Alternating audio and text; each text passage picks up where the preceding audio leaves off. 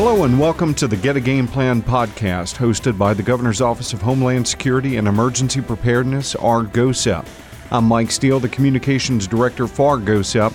GOHSEP is the Louisiana State Coordinating Agency for resources needed to handle an emergency. Each parish has an Office of Emergency Preparedness Director. Should an emergency strain resources at the local level, we step in to offer state support. On this episode, we will be speaking with Kip Franklin, the Emergency Preparedness Director for Lincoln Parish.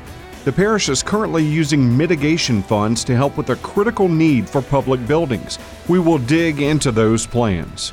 Our preparedness tip on this episode will help you maintain emergency contact with friends and loved ones during a crisis. But first, we will speak with Chief Robert Spinks with the McNeese State University Police Department.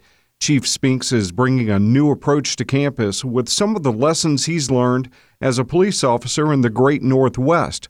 Anyone with ties to emergency management will be interested in our conversation with him.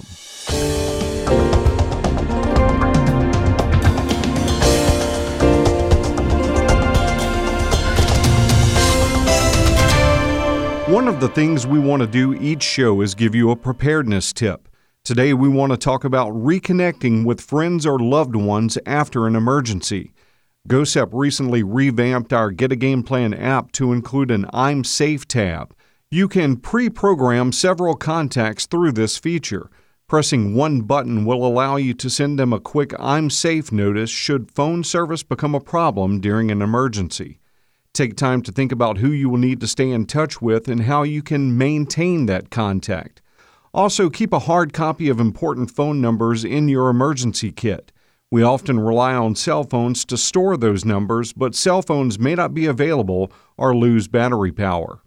Maybe you or loved ones need to have a rendezvous point outside your region to meet after an evacuation, or maybe have a family member who lives outside the region act as a conduit for information for those of you impacted by a storm or other event.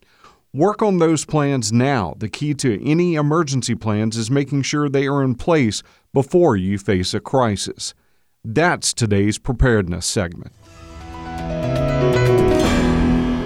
Robert Spinks is the chief of police at McNeese State University in Lake Charles. He has nearly 38 years of policing and emergency management experience and has served in every position from police officer to police chief. He started his policing career in Eugene, Oregon, was a supervisor working in the suburbs of Seattle, and then served with the Port of Seattle Police. He then went on to work with three cities in Oregon and Washington, rebuilding smaller city police agencies of about 25 to 40 staff. In 2012, Bob moved to Lake Charles to take over the helm at McNeese Police Department. So, sir, welcome aboard. Oh, Thank glad you. To, glad to have you here. Tell us a little bit about why you went into university policing after policing and having such a distinguished career out on the West Coast. Well, as you mentioned, I had done about 30 years of policing, and I thought, hmm, might be time to, you know, kind of look at, you know, what's the uh, the sunset for this. Still had some rubber on the tread, and uh, I kind of wanted to marry the two things that I love, which is I've been an adjunct uh, professor oh, since the late 80s and my love of policing. And so university policing, I thought, what could be better than to move to the very hottest place that I could find in North America and take up a new mantle um, at McNeese State University. Sounds great. Now, we know being where you are in Lake Charles and in southwest Louisiana and so close to the coast, uh, you have some experiences in emergency management. What do you see as the role for the police department from an emergency management standpoint when you look at McNeese? Well, a university is just like a small town. We're actually a small town inside a larger town, obviously. And so we have those same responsibilities uh, for emergency planning as any municipality or a parish would. So being so close to the uh, the Gulf, obviously Lake Charles has had its turn in the barrel with some very dynamic hurricanes and uh, you know, nasty storms, um, the university has to take care of planning to protect the facility, potentially evacuating students, closing down, maintaining security. And so in my past life, um, as a police chief in three of those smaller cities, um, I was also uh, had the hat of being the emergency management director. And so being able to take that to come to uh, McNeese was uh, was very comfortable for me. The nice thing is is that we plug in very very easily with the uh, the parish office of Homeland Security Emergency Preparedness, the uh, Calcasieu Sheriff's Office, and uh, state police and the other agencies. I know we work a lot with Calcasieu and those parishes over in the southwest corner. We had some issues with some flooding over in the Lake Charles area, along with people, uh, evacuees being brought out of Texas. Not a lot of people realize how many evacuees we helped house for a few days uh, after that event or while they were in the middle of that event. But McNeese played a big role in that with some of the uh, facilities that they have over in Lake Charles. Tell us a little bit about campus security overall. You know, that's been a big headline for the past few weeks, not just in the K through 12 uh, schools, but also on the universities. What does your office do with that? Is there anything unique that you guys provide to help protect your students? There's actually a couple of very unique things that we do, aside from just the, the general training for active shooters. We send our folks through the ALERRT program at uh, Texas State University at San Marcos, which is really the gold standard when it comes to law enforcement training. Additionally, a couple of us, including myself, are also nationally uh, certified instructors in citizen response to active shooter events. So we provide ongoing training to our civilian staff and students as well. Um, and we try to be as active in that regard as we can too. The sheriff's office in our parish has also become very active in reaching out to the, the larger community as well. Some of the other things that I think is very unique to our entity is we were able to secure funding through a combination of a partnership with our student body, um, and we have a, a, use of force simulator, one of the few in the area, and it's a 90 degree, very large, you know, um, experience. And uh, it allows us to practice a whole host of use of force issues, not just active shooters, so that's a key part, but also everything from a verbal dispute to domestic violence to assaults and all of those things. And it requires the officers to make decisions on different levels of force, not just deadly force. And to kind of add on to that, um, we're the only law enforcement agency currently in the state of Louisiana that cross trains all of our sworn staff as emergency medical responders. That's important because in a natural disaster or an active shooter incident, my staff is able to switch that hat very quickly. As soon as the threat is over, my staff can turn around and stop the bleeding and not have to worry about the unfortunate sometimes delay in getting medical staff or fire staff into a hot zone or warm zone. So we can instantaneously do that. And then lastly, the other thing that we do is we cross train all of our officers as crisis intervention team members. So we can kind of do uh, the the intervention up to whatever the, the situation you know may present. That's great to know because that is a big issue. Trying to get first responders uh, into dangerous situations isn't an easy thing to accomplish sometimes. No, it really isn't. And um, you know, it always made sense to me. You know, kind of marrying you know the concept of cross training law enforcement. Um, but I got to admit, when I was you know in the Seattle area as a police officer, you know, if we had you know some kind of a medical issue, a pumper truck would show up with about seven guys who were all first responders. You know, then a, a paramedic would show up, you know, who would be from the, the, the fire department in another rig with a couple of guys. Then an ambulance would show up. Okay. Well, you know, we could go direct traffic. Those are not the same kind of resources that I have in my location now. I guess it's important to evolve too with the threats that are out there nowadays as well. It really is. And as a university law enforcement agency, which is always a unique niche within the, the, the policing community, you know, who are those guys? Are they mall cops? Are they real cops? Can they do this? What do they do? Um, because it is different from state to state. But in our case, you know, these are fully trained law enforcement officers. Our motto is that we're a, a helping agency first and we're an enforcement agency second. You know, we're there to kind of make sure that there's that protective bubble over the university campus.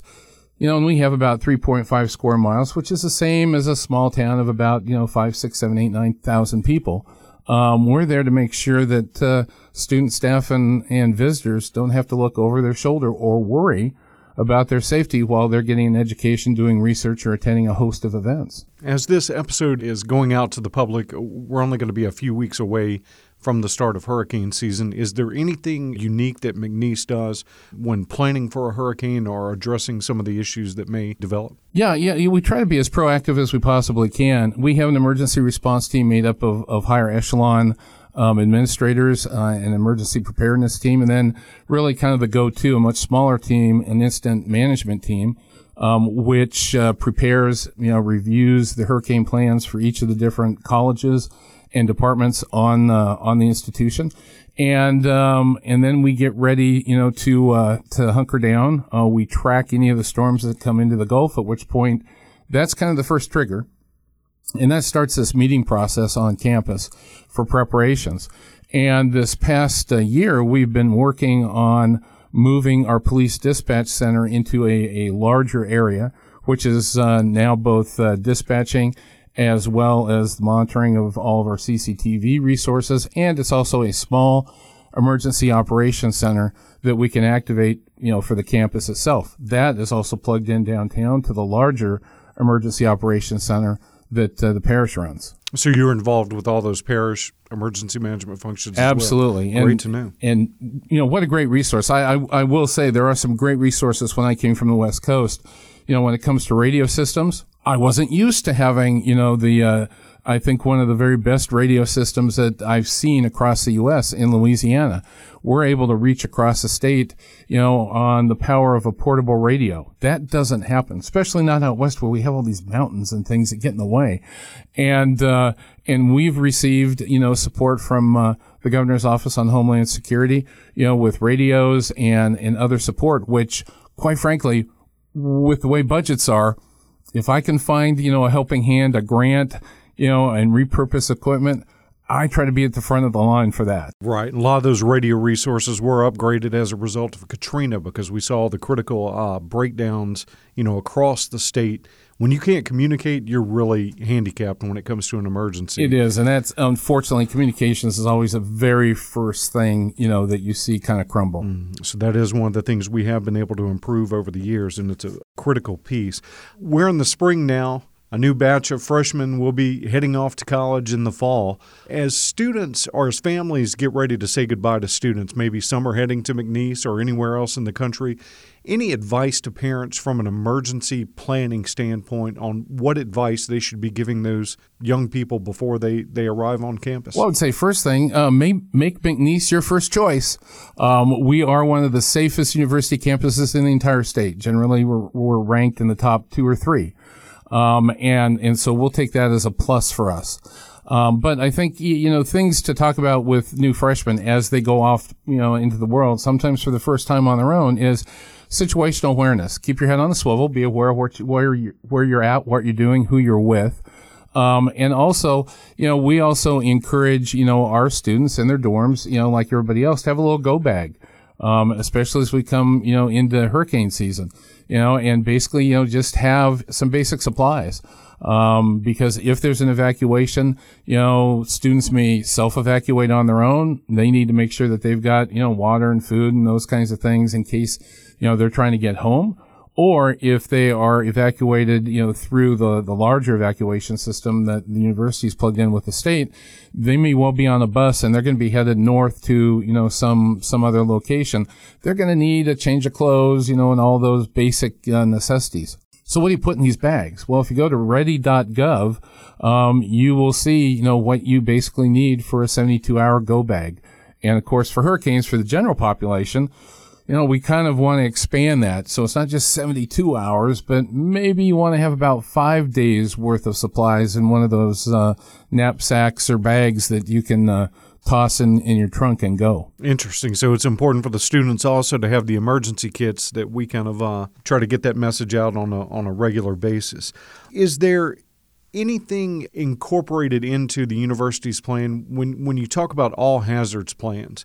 Uh, why is it important to kind of keep that in place and not just focus on hurricanes or active shooter situations. Why is it important to kind of take a look at the at the big picture? Because exactly what you said, it's a big picture, and, if you look at all the possibilities that a plan might address, it could be threatening behavior, it could be disturbances, it could be assaults, it could be active shooters, it could be floods, wires down, power outage on and on and on. And so you have a core within that plan that kind of addresses all hazards. We know that we're going to activate our EOC. We know that we're going to activate our incident management team. You know, what do we do, you know, in the way of notifications with our PIO? Those kinds of things are kind of, you know, in that, that one ball fits all. But you know, are there specific things that you would do for each of those different unique situations? You know, uh, we just had an instance where we thought maybe um, we had a student with uh, meningitis in the dorms.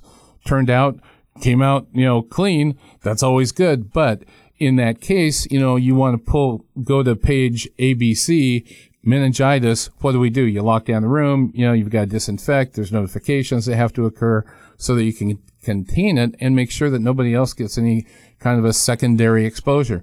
So that's just, you know, I, I have to admit, I wasn't, uh, you know, maybe 10 years ago, um, thinking about, well, what if, you know, somebody in town, you know, got spinal, spinal meningitis? I do worry about that, just like now I worry about flu and pandemics and all of those other things.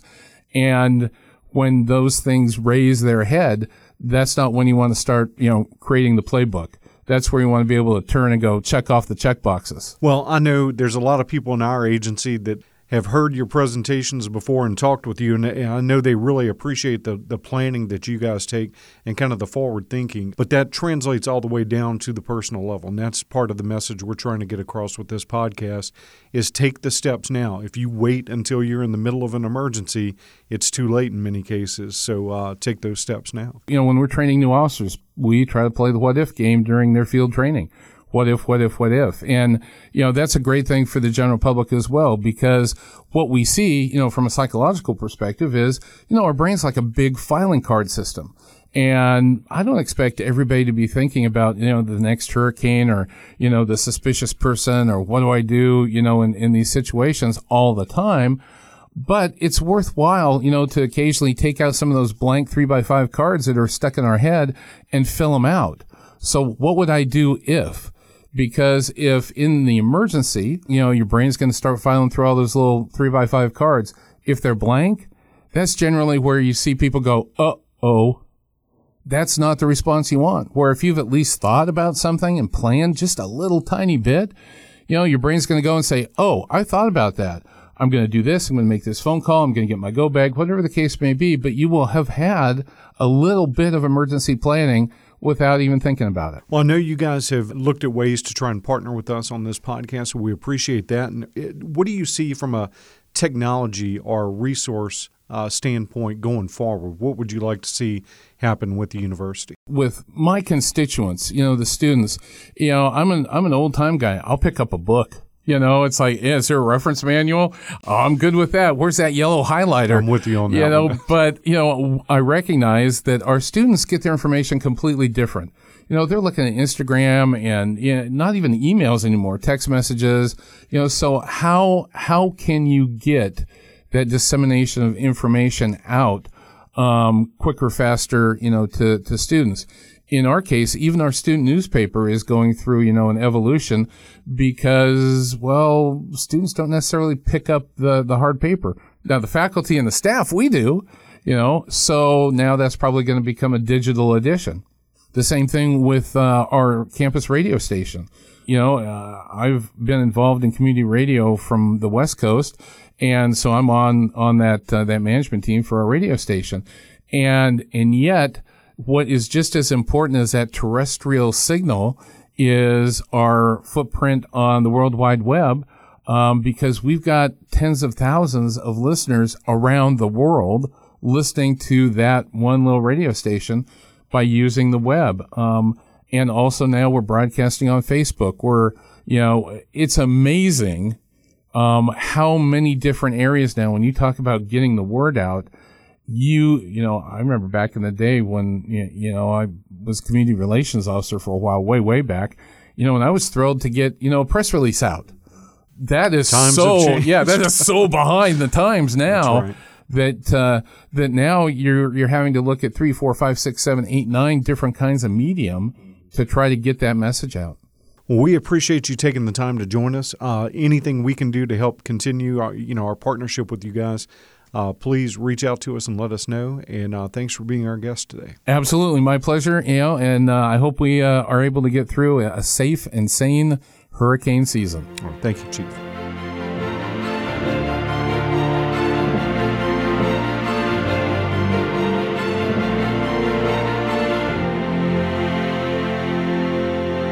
Now we'll move on to today's resource segment. Alert FM is a source of state and local emergency information with multiple contact paths for mass notification.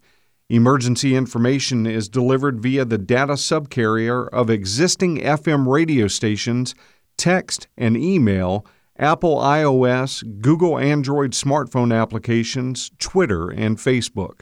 This personal alert and messaging system allows emergency management officials to create and send alerts to recipients such as first responders, school officials, businesses, and citizens based on geographic or organizational groupings. Such alerts and messages might include National Weather Service weather warnings, evacuation instructions, Homeland Security notices, Amber alerts, or school closings. That's today's resource segment. Now we are moving on to our second interview for this episode. Joining us by phone is Lincoln Parish Emergency Preparedness Director Kip Franklin. Sir, thank you for joining us today. Thank you. Now, Lincoln Parish is taking major steps to keep a key resource, electricity, available at critical parish buildings before, during, and after an emergency. Tell us a little bit about how you are making that happen. Well, following the 2016 flood, we here in Lincoln Parish, we got to looking at some different options that FEMA and GOHSEP had talked to us about as far as hazard mitigation grant program and, and the different types of funding that are available. And one of the uh, programs was the 404 mitigation dollars that are available. And we scheduled a meeting and we actually had GOHSEP personnel come up and sit down and talk to a lot of our different entities within the parish. Lincoln Parish is situated right in the north central part of Louisiana, and we do experience flooding and we do experience a lot of severe weather coming through here that may take down trees and power lines and stuff like that. So, in the initial meeting, we got talking about different mitigation projects that are available to consider, and nobody was raising their hands or talking about anything to do with flooded roads and such as that because normally our roads, you know, they come up for air pretty quick around here from any flash flooding or whatever. Mm. But then I brought up the point that, you know, my worst case scenario that I think we may ever experience here in North Louisiana would be a major tornado that comes through, or worse than that, possibly would be a major ice storm that would take out lots of power. And so I said, what about generators? And everybody went to raising their hand. So that's where we started, and that's where we went from there. What types of buildings are you looking at, at supplying these uh, generators to? Well, we had seven entities that initially jumped in to participate, one of those being the Lincoln Parish Police Jury. And for instance, we had a generator at our courthouse, but it was old enough. So part of that project included replacing that generator. It also involved a generator at the police jury complex, which has never had a generator. So that was going to be a full installation of a generator and an automatic transfer switch that would allow, you know, instant power up. And then we also had the uh, Lincoln Parish Detention Center, which is our prison, uh, which is right across the road from my office. But we we needed a new generator. That one was 30 plus years old, and so we needed to look at replacing that one. We had, for instance, the city of Grambling uh, opted in to put a generator at their uh, town hall and community center. We had the Lincoln Parish Fire District, which needed generators, backup generator at three of their rural fire district stations. And then the Ruston Fire Department was another participant that uh, wanted to change out the generator that was about 25 years old at the main central fire station. And then we also had the Lincoln Parish School Board, which was one of the bigger projects in that package that they wanted to put a generator at the school board office to run the entire facility, and then one at their maintenance facility as well as the bus barn, and then one at every single school campus in the parish that would run the offices only. So that's our participants that jumped in, and then the city of Ruston was our seventh participant, but their project was so large that we initially put it on hold and let them get it completely put together. And then uh, GOHSEP wanted to get everybody else's projects on the table in front of FEMA. To go ahead and submit an amendment. So uh, we did that in November of 2016 and received approval in February of 2017. I know electricity is one of those things we kind of take for granted sometimes, but when you're dealing with, you know, like you said, an ice storm coming through or or a severe line of thunderstorms and or a tornado outbreak, how critical is it to keep these buildings powered up, the ones that you're describing when you're dealing with those types of events? Well, most of those, you know, like I say, are government buildings, especially even though, you know, your prison, you have to take care of these prisoners the way things are, the rules and regs are nowadays.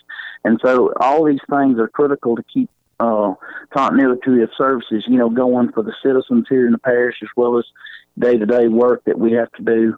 And uh, another part of those uh, projects uh, that I did not mention was uh, under the police jury was the parish highway department and our exposition center, which is where we house a lot of animals during shelter operations and stuff like that. So, in the event that we even had hurricane sheltering going on, and then we have a power outage, you know, up here while we're sheltering animals or people or whatever, then some of those facilities would be able to power up with our generator project. That's one of the things that I think people need to know about. A lot of our local partners in South Louisiana have a lot of agreements kind of pre established before hurricane season with our partners in North Louisiana for these sheltering purposes. You know, it's great to see you guys helping out with that. Yeah, we're one of the sheltering parishes for North Louisiana. Lincoln Parish is mostly a general population parish. We don't have any current point to point agreements with with uh, South Louisiana parishes, but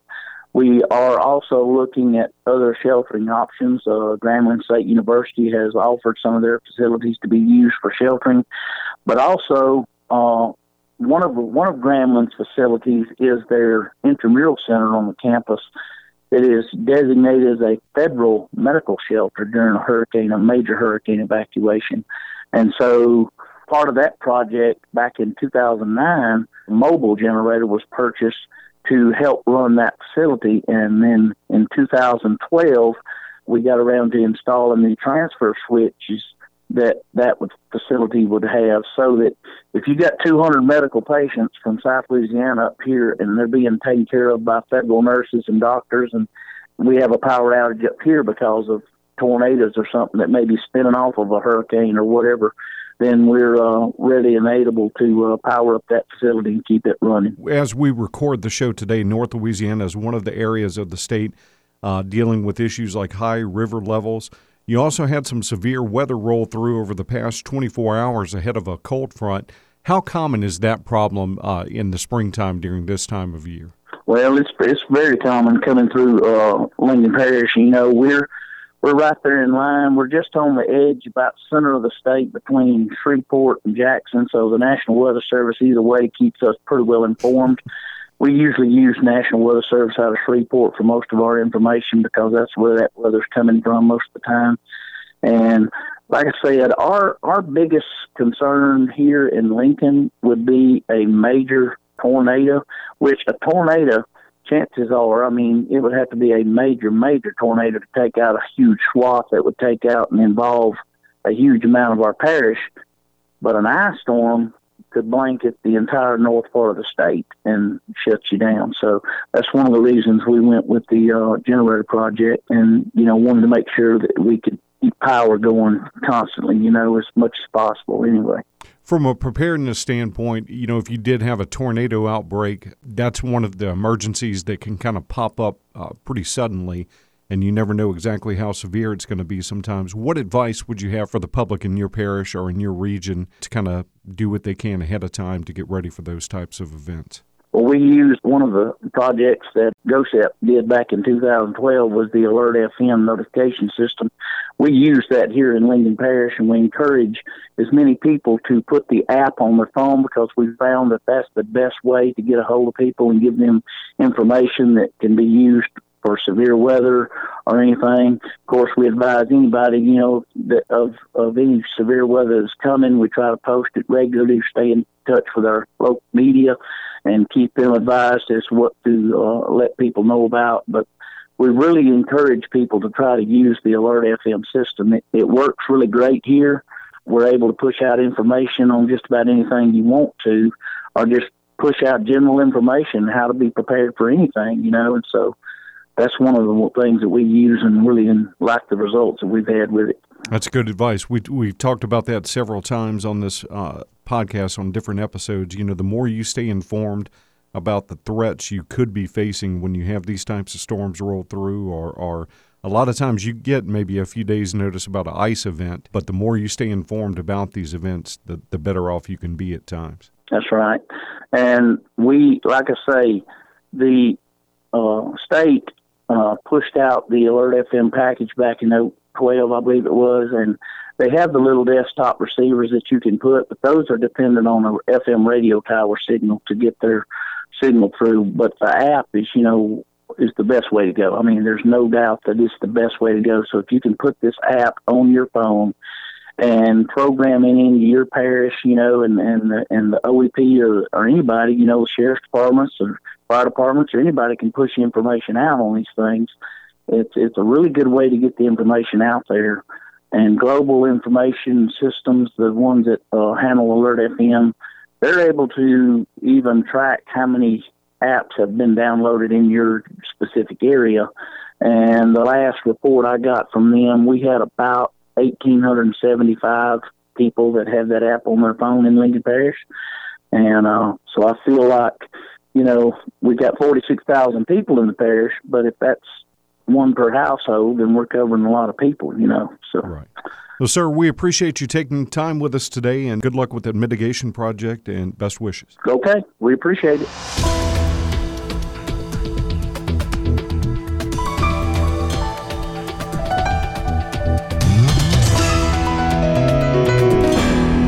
Thank you for joining us for our Get a Game Plan podcast. We would like to thank our guest today, Police Chief Robert Spinks from McNeese State University and Lincoln Parish OEP Director Kip Franklin. For more on the topics we talked about today, go to getagameplan.org and don't forget to follow GOHSEP on Facebook and Twitter.